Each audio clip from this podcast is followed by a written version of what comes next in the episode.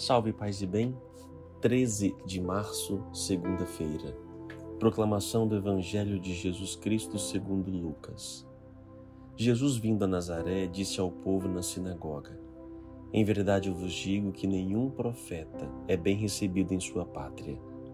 De fato eu vos digo, no tempo do profeta Elias, quando não choveu durante três anos e seis meses, e houve grande fome em toda a região, havia muitas viúvas em Israel no entanto, a nenhuma delas foi enviado Elias, senão uma viúva que vivia em Sarepta, na Sidônia. E no tempo do profeta Eliseu, havia muitos leprosos em Israel. Contudo, nenhum deles foi curado, mas sim Naamã, o sírio.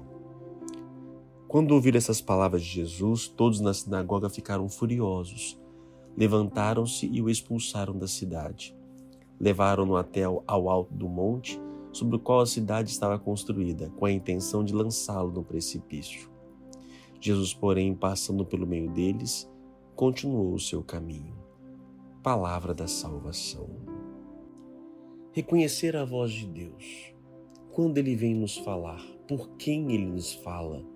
O profeta é a boca de Deus, é aquele que fala em nome de Deus. É verdade que subentende que esse escolhido tem uma vida mais regrada, tem uma vida mais ligada a Deus. Entretanto, Deus pode falar conosco por vários motivos, por vários lugares, por várias pessoas, por vários modos. Temos que estar atentos. Os mais próximos a nós, que nós convivemos, nossos párocos, nossos bispos, nossas pessoas, pai, mãe, e assim, pessoas próximas a nós, muitas vezes nós não conseguimos reconhecer esta profecia, esta boca de Deus, por talvez conhecermos suas fraquezas, conhecermos de perto a sua humanidade. Mas Deus escolhe humanos para poder falar a nós. Ele não fala através, embora ele possa falar através da natureza e assim faz, mas é através também da humanidade fraca, debilitada, por cada um de nós, que Deus fala. Por isso, é, atenta-se a palavra, nem sempre aquele que a proclama. Sim, o ideal é que aquele que proclame possa estar unida à palavra proclamada. Mas nem sempre aquele que proclama a palavra está, vive condizente àquilo que é dito. Por isso, vamos tentar separar aquilo que a pessoa nos fala daquilo que ela é. Lógico que é verdade que o testemunho é fundamental e dá mais credibilidade à palavra, mas nem sempre o é.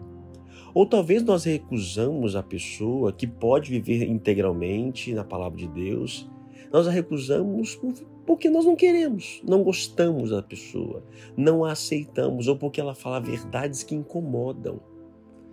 Pelas pessoas estarem próximas de nós, elas nos conhecem não somente nós conhecemos o profeta, mas o profeta nos conhece. E por nos conhecer, nos fala com muito mais propriedade.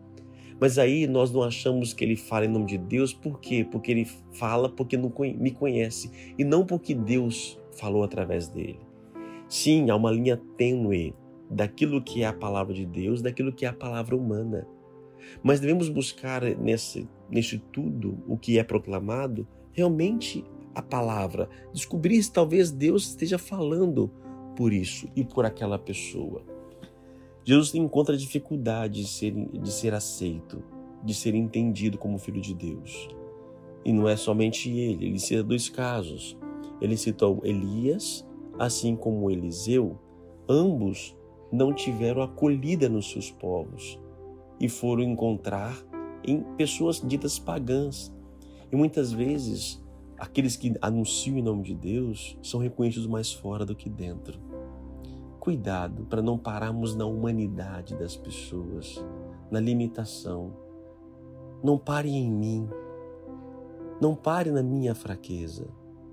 Ouça aquilo que a palavra fala através de mim, que não seja eu um obstáculo para a tua graça em Deus, que você possa conseguir ver Deus apesar da minha humanidade. Oremos. Senhor Deus, nós os louvamos pelos profetas, pelas bocas vossas que anunciam e que chegam até nós. Bendito sejais. Dai-nos discernimento, sabedoria E não nos permita, Senhor, que nós possamos não perceber a tua graça através das pessoas e de todas as situações que nos visitam.